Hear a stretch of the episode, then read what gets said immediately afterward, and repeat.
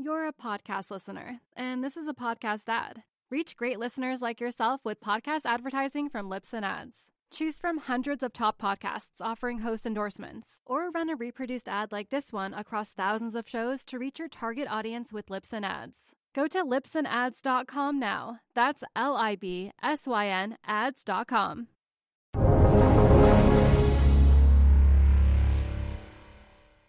Welcome to the Real Vision Daily Briefing. It's Thursday, February 10, 2022. I'm Ash Bennington. Today, I'm joined by Tom Thornton, founder of hedge fund telemetry. It's a big day out there, markets in motion, US equity markets selling off. I'm looking at the closing numbers right now. S&P 500 hovering just above the 45 handle, 4504 off on the day down 1 spot 81%. Nasdaq down more than 2% on the day, closing out the trading at 14,185. Dow Jones Industrial Average also off almost one spot, 5%, uh, closing at 35,241. Tom, obviously a lot happening right now. Uh, hot number coming in uh, on the CPI print for last month, 7.5%, highest number in 40 years. So much going on, lots happening in the bond markets. How do you contextualize it all? How do you make sense of it? Yeah, today was just an extraordinary day. I mean, I, I think a lot of people started to price in a, a lighter CPI number a few, um, like this last week. I heard it from a lot of people that, oh, it might come in soft, but oh, next month is going to be really high. But it came in very, very hot. And so 80% of the components were rising more than 3%, and then 65 of the components, or 65 of the components uh, rose more than 4%, and the rest were 10%. Hmm. That's just extraordinary. And bottom line is the Fed is clearly behind the curve. And I think we have a, sh- a chart that uh, we can show that uh, it's pretty obvious looking at the two year and the Fed funds rate. Yeah. We should say we're talking about these on a year over year basis. Uh, significant, obviously, moves uh, on a monthly basis as well. Uh, so, uh, walk us through the chart, Tommy. Well, it's simple. It's just it it shows the uh, the two year is in blue and the Fed funds in yellow, and they've been correlated in the past. And now the, the Fed is clearly behind the curve, and I, I think you can see that with base metals, uh, grains, other commodities that are just going through the moon, and uh, that is a problem, and that's why Bullard came out today, midday around lunch, right before the 30-year auction. Uh, good timing, and said that he's for a 50 basis point hike and for basically 1%, being at 1% at least in June. And the odds, which we can look online, of what the 50 basis point hike could look could be is went up to 75%. It was around 25% this morning uh, before the um, CPI. But this CPI is going to get even hotter next month because one of the components is gasoline and it's not crude. I, I always thought it was crude, but it's gasoline. Mm. And gasoline futures have gone up, well, a lot since December, and that's why the January report we just had uh, was higher because of Biden's SPR release. Uh, but this now strategic it's petroleum even higher. Yes. So now we're going to see it even higher, and rents were going up a lot higher as well. And that to me is really concerning. And it's hitting every single consumer uh, every single way uh, you, right. you can't really get away from any of the, you know, the food prices went up. Uh, car, you know, still car prices are still very, very high. Used car prices might be moderating, but still, if you look at the Manheim uh, charts, they're just off. They're crazy. Um, so if you have a used car, sell it now. So I, I, think right now the, the Fed is in a bit of a panic mode, and I called my note today um, a bullard in a china shop because basically I, I was thinking to myself, with all the stuff that's going on, you have inflation that's a runaway, you have rates rising, you have equity volatility, and uh, the Fed funds is still zero, and they're still buying. You know, there's you know, QE is still happening. Uh, there's some talk that there could be an intermeeting move. You know, that that's that would be confirm my thesis that the Fed is completely in panic mode. Yeah, we have not seen uh, a move on rates intermeeting for some time now. Uh, I should also point out, looking uh, at the uh, at the numbers from this morning, uh, food costs up seven percent year over year on a month over month basis. Tom up zero point nine. In other words, they've been up nine tenths of one percent in a month. That is brutal. Yeah, imagine imagine if you are a restaurant and you have to buy those that those food um, food products across the board. Uh, you're going to have to raise prices to your consumers, which uh, Chipotle's CEO on their conference call said that he could raise prices on their, you know, the burrito bowls and the tacos and everything like that. But, you know, seriously, it's going to come to a point where the demand starts to drop off because of the higher prices. And that's how inflation works. It just starts yeah. to see the slowing of various aspects of the cons- what the consumer is buying, and yeah, I I just shudder to think um, where it could be in the next month. And you know, remember Bill Ackman a while ago, uh, probably a month ago, was saying the Fed needs to restore credibility and raise 50 basis points in March. And people sort of laughed at his comments, but I thought you know, he might be onto something. And now 50 basis points is consensus. Yeah. So I, I think right now we're going to have um, a really pretty difficult couple months until we get some more confirmation of what the Fed is going to do. Yeah. Let me just run through one other thing. We talked about the equity markets at the top of the show. Uh, I also want to talk about fixed income here. Right now, U.S. Treasury yield uh, up to one spot six one three percent. I'm just eyeballing it. It looks like up about 14 basis point move in one day of trading. Yeah. Obviously, pretty cons- considerable. Go ahead, Tom. Yeah, the I mean the two year just with that chart that we had was crazy. Um, I will say that um, I've had a like 198 and you know 10 year target, and we achieved that, and we went over two percent. And I keep thinking, you know, the it's just going through my head. The Rob base it takes two to make everything all right. No, it's not. It, it's not all right because I think that's why tech stocks and small caps and others that are reliant on lower rates uh, started to really start to sell off after Bullard's comments.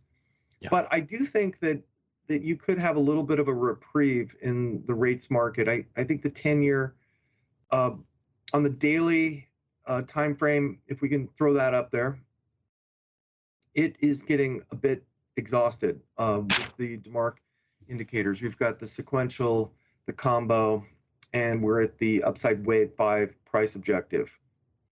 Yeah. So there, there's the chart there, and the other thing is, uh, I, if we're going to have a, a, back off in rates, and we we see the rates, you know, come back down under, let's say under 190 on the 10 year, I think the intermediate term target that I have on the weekly chart, and there are still upside DeMark uh, countdowns in progress, that's looking at 2.45% on the 10 year. So it could be a bit of a risk off, go to bonds in the next week if the equity markets break to new lows, which I think is entirely possible, and especially since the way a lot of stocks have traded recently. Yeah.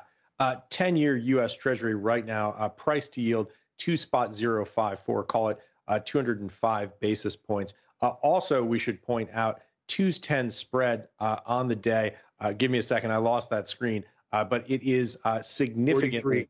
Yeah. I, yeah, yeah, three three is crazy. what you say. Yeah, I, obviously some significant compression here on that flattening of the curve. something that suggests Uh, again, once uh, again, the exact point that you've been making since the top of the show, Tommy, Fed behind the curve. And the thing that's really probably the most concerning thing with the rates market is the rate of change is so rapid and yeah.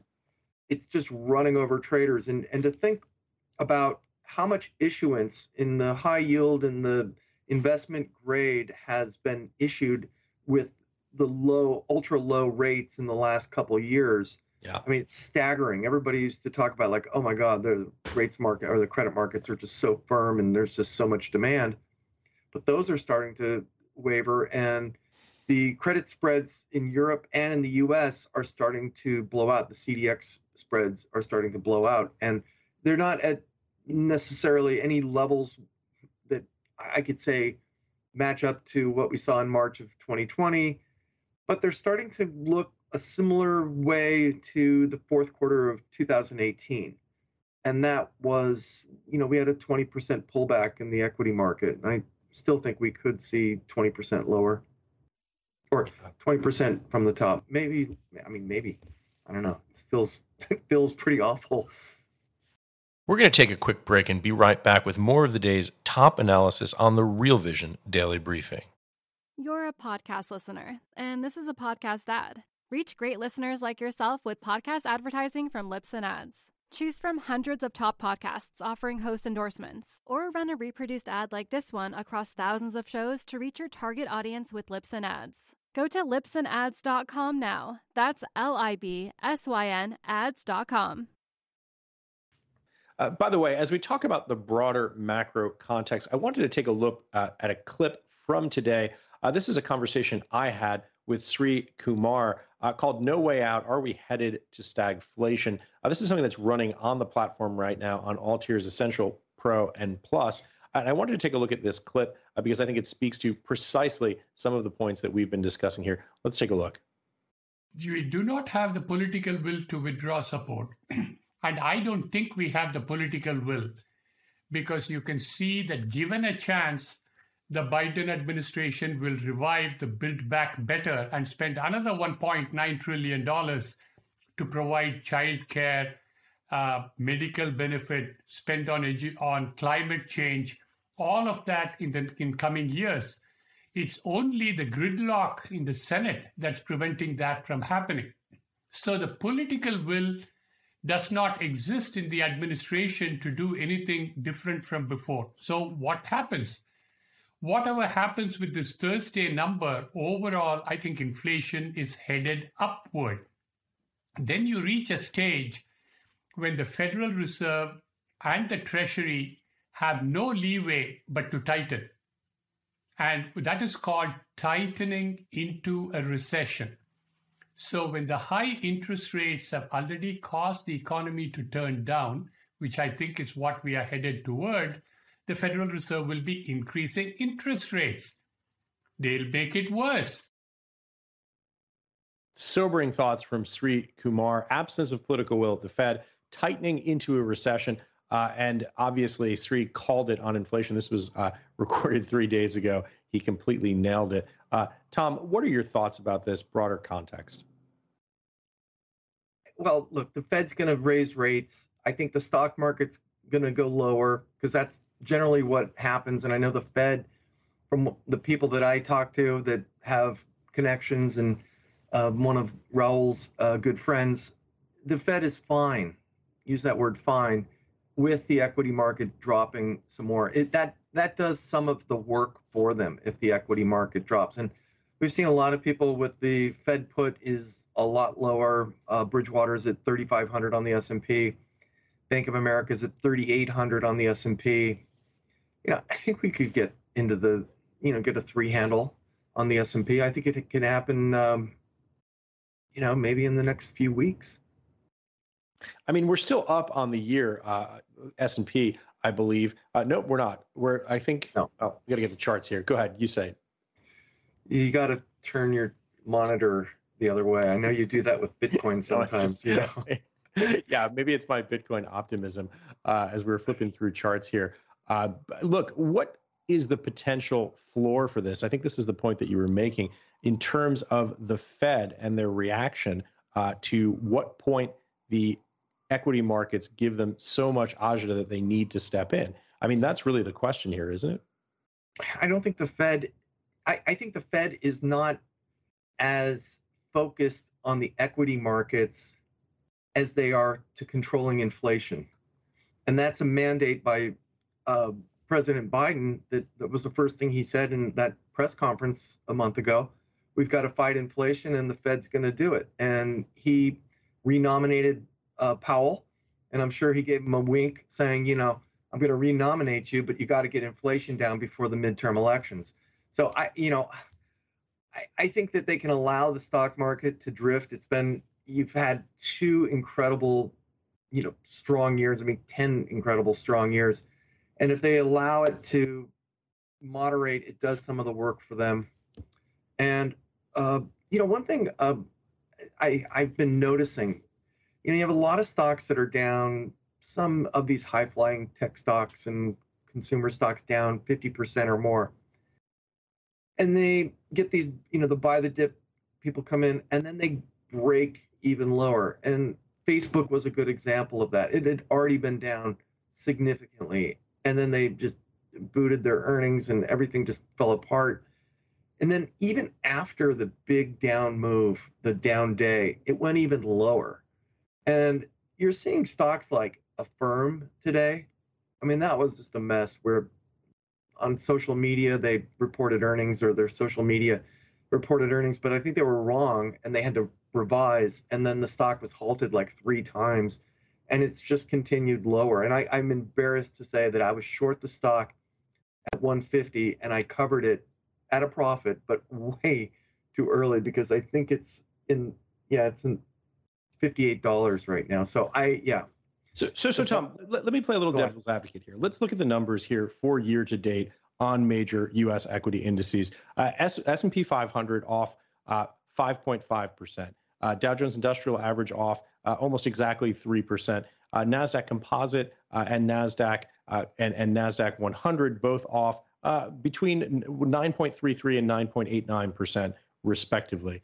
Uh, these are not significant losses uh, on a year-to-date basis. If you look at them uh, on a one-year basis, obviously uh, up considerably, 15.2 percent up on S&P 500, up 12 percent on Dow Jones Industrial Average. So this idea that you know uh, that the Fed is not in the business of intervening uh, to support U.S. equity markets you know, it's kind of easy to say that when you're only off uh, when you're only off uh, five percent on the year and you're up 15 percent uh, on a 12 trailing 12 month basis. What happens when those numbers go negative?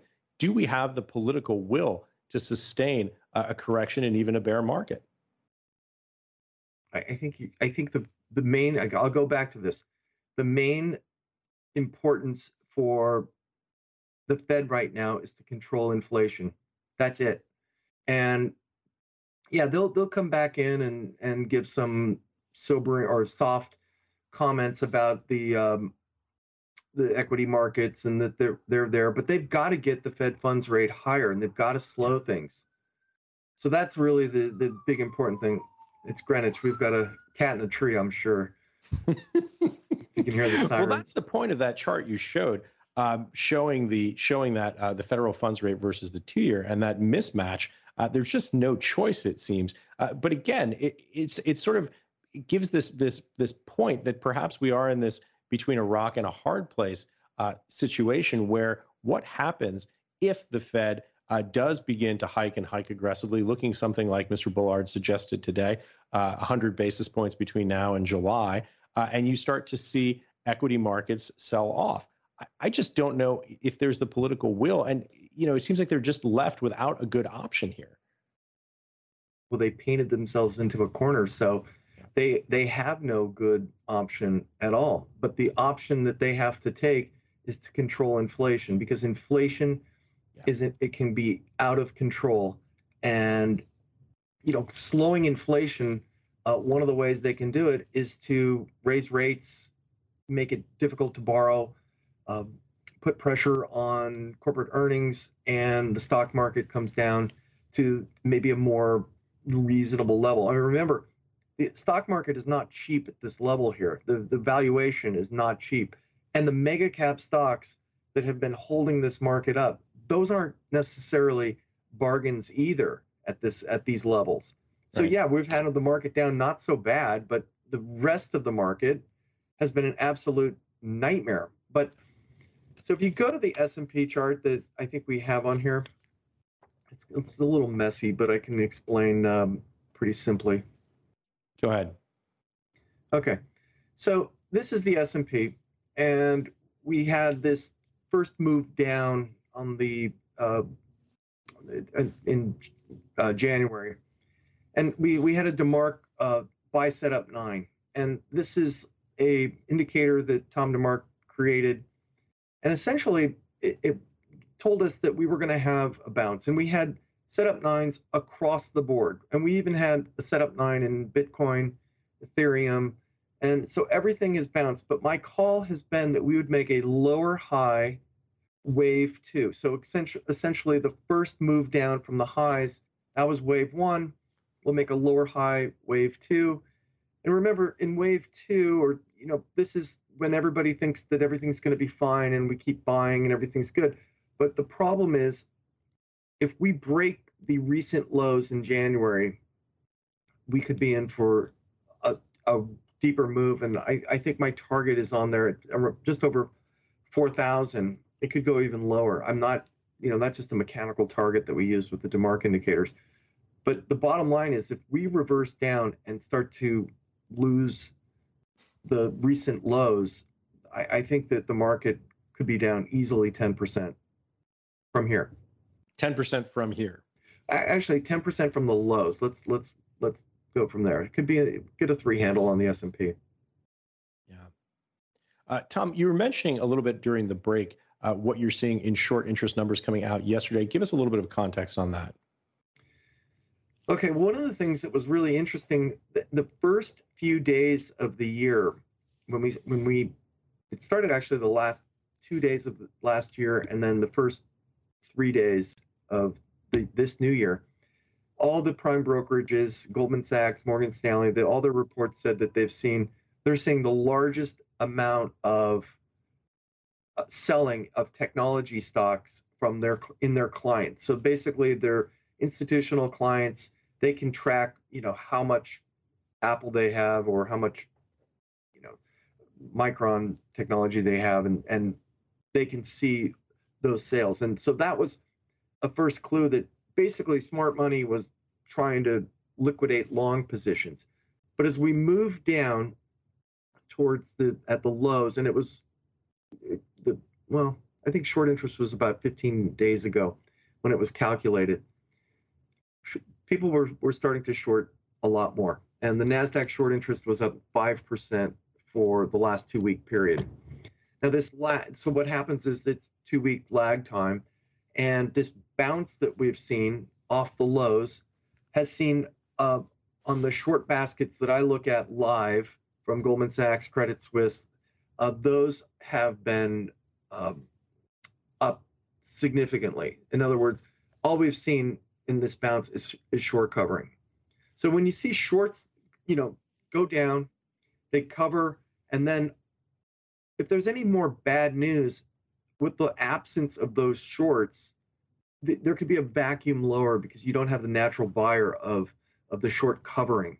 And so that to me is a bit of a concern. I'm I'm doing a we do a biweekly webinar, and if you go on my Twitter, you can sign up for it.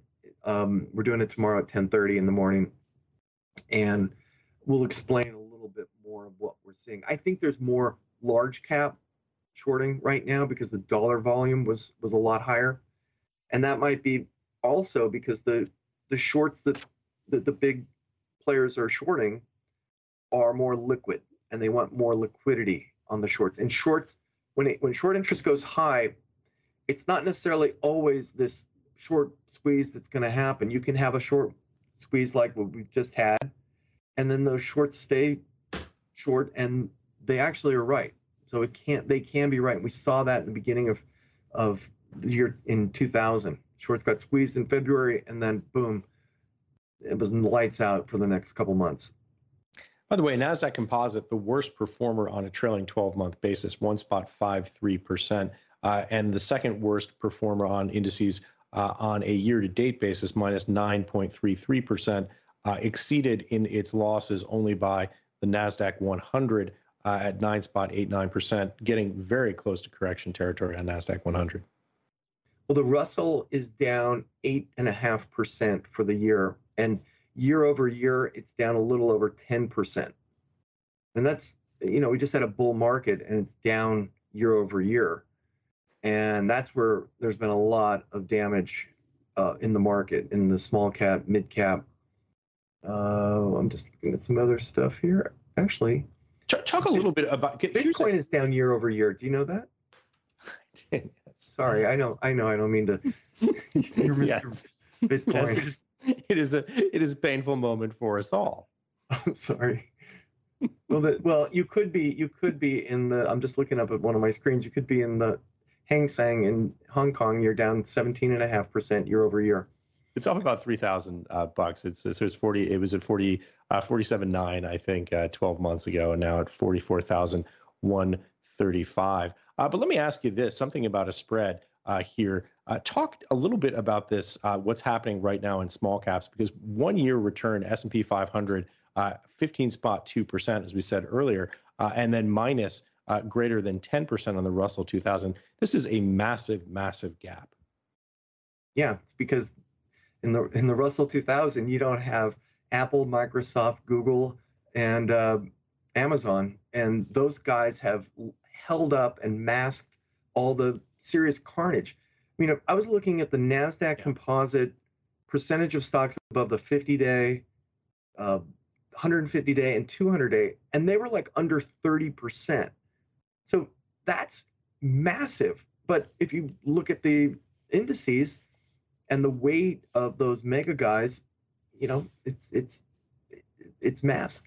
And that's the problem I see if the market corrects people are hiding in those really good, solid, great companies. And I have nothing, you know, bad to say about Apple or Microsoft or or Google. The, you know, their numbers were great. Um, Amazon numbers were good too. I, you know, for well, it's a little squishy here and there, but those first three were really good numbers, and people are hiding in them. And if all of a sudden we break to new lows, that hiding space is going to have some cracks, and that's typically of what happens when they start selling the best quality. And they sell the they sell the garbage first and then they have to give up and sell their best quality at the end but what does that suggest about this uh, the challenge with uh, the the sort of the incredibly narrow gains that we've seen apple looks like up uh, 27% on a trailing 12 month basis what, what does it suggest when you see uh, all of these very large cap tech stocks picking up huge amounts of these. I mean, these just significant, 27%, uh, 12 month, while, you know, you, you, have basically all of this uh, concentration of capital in these big cap tech stocks, and you see uh, these vast majority of small and mid cap stocks just getting hammered. I mean, what, what does that portend uh, for broader equity markets? It's the power of large numbers and the weightings, and there's really nothing you can do about it. Uh, and what will happen is you'll see cracks. And I, I think Amazon is a short. Facebook is in purgatory right now. I don't think Facebook will ever see new highs again, ever. Hmm. And I, I have fundamental differences with the way they run Facebook. Maybe they'll break it up and do something, but I don't I don't buy into the metaverse uh, plan. I think that's it's creepy, honestly but it is. Um, I'm glad we have a lighter moment here today, Tommy. Yeah, I mean, you're always going to get that with me, but the bottom line is, it, it you you start to see cracks in all of these big cap names eventually, and they can't all go up forever, and, and maybe they'll they'll just see corrections. You know, I've seen Apple correct 50% a few times in my career, and wouldn't that be great to be able to buy some of these great companies if they have a bit of a you know, product transition or slowdown or demand slows or the Fed really does what it needs to do. I'd love to be buying good quality. I mean, in March of 2020, I was on Real Vision and I said the first thing I'm going to do is buy the best quality I possibly can in my portfolios because they were just ridiculously on sale. And if I'm wrong, and let's say the pandemic lasted forever, which it did, but the equity markets weren't, you know, didn't respond. I, would be fine holding Apple or Microsoft or Google or any, you know, any of those. Those you just buy good quality when first when the markets, get hit because the garbage names they're still going down. They go up a little, you lose the the buy the dip people and they have to sell. And that's bear market mentality in action. We're going to take another quick break and be right back with more of the day's top analysis on the Real Vision Daily Briefing. You're a podcast listener, and this is a podcast ad. Reach great listeners like yourself with podcast advertising from Libsyn Ads. Choose from hundreds of top podcasts offering host endorsements, or run a reproduced ad like this one across thousands of shows to reach your target audience with Libsyn Ads. Go to libsynads.com now. That's L I B S Y N ads.com. I want to throw in uh, some questions here from our viewers. Uh, I want to do these uh, two questions together, actually, because they're both talking about things related to the housing market. Uh, the first one comes to us from Mark from the Real Vision site. The question is The cost of shelter is 33% of CPI, uh, it's its largest component, and at only a 4% annual increase, it seems to be lagging reality. Where are home prices uh, and rents, and when are we going to see double digit increases? And the second one comes to us from Yo Yo uh, from the Real Vision site, who wants to know where home builders are going. So, questions about pricing uh, of the housing market and also about home builders. Tom, what are your thoughts right now in that space? I have some thoughts. First, I think there was a huge pull forward with demand with the pandemic. And I've seen it here in Connecticut where you had so many people move immediately out of the city and they moved to the suburbs. And as you see behind me, I, I share my office. Um, there's an office over there, but my office is shared with my wife, who's an interior designer. And I will say that her business has been incredibly, incredibly strong from this migration. However, with higher rates, you're going to see home builders have some problems it, it puts a it slows housing traditionally uh, with higher rates. And fine, they're not that high yet, but the 30-year mortgage is is making a new high every day it seems. So that will slow a bit of the housing market.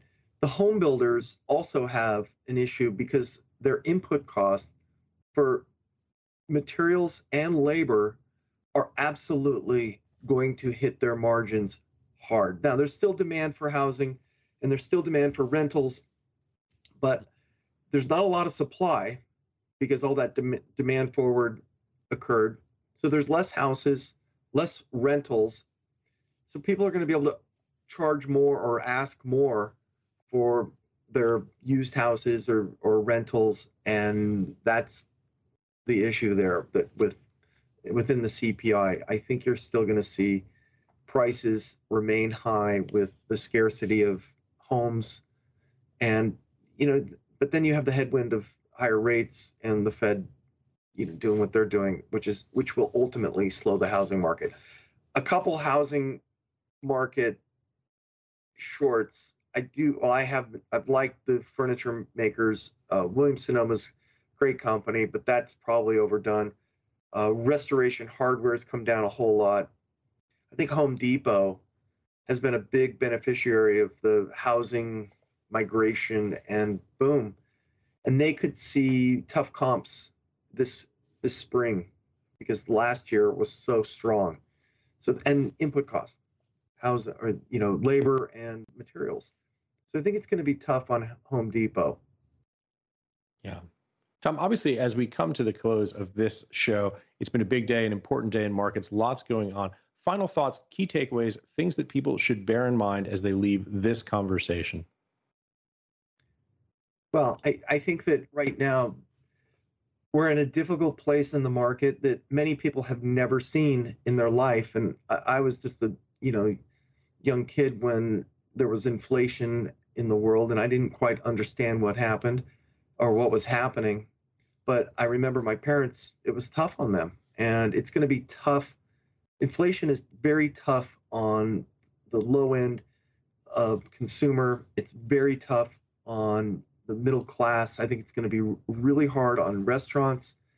They're going to have to raise prices. Demand's going to slow. It's this is a, this has been um, this is a nightmare for the market, honestly, uh, for the economy uh, with high inflation. It's just hard to to fix. And so I think there's a lot of mispricing and bad judgment with market participants right now, thinking they can buy every every dip, and there will be squeezes, there will be moves higher, but right now I think you need to sell into strength. You need to hedge yourself with put spreads, index put spreads, or ETF put spreads. Um, don't be ashamed to not have yourself fully in, invested. That's not the worst thing. Right. Uh, and don't be on margin right now. I think it's a difficult time and things can change pretty quick. But Tom, you know, it's interesting. Uh, if you ask why they buy the dip, the answer is because buy the dip has worked. Yeah. And now we're in this this moment where it starts to look like an inflection point, like a regime change, like something has shifted, like the sand beneath our feet is moving. Well, the buy the dip mentality is not going to be it's not going to stop over, you know, one the first move down. It tends to stop every time it fails. And if you look at so many stocks out there that that people have tried to buy the dip and they just get run over on it just gets more sellers come into into a stock or an index. It, it's really tough. I've seen several bear markets and there's a lot of opportunity and we find opportunity on the long side all the time but there's also great dispersion where you can short things as well and make money that way. It's it's it's tough to make money in a bear market but it's not that hard to protect your assets. Yeah. Tom always a pleasure to have you. Great to have you on a day like today where there's so much happening in markets. Thanks for joining us. What's up, revolutionaries? Thanks for tuning in to the Real Vision Daily Briefing.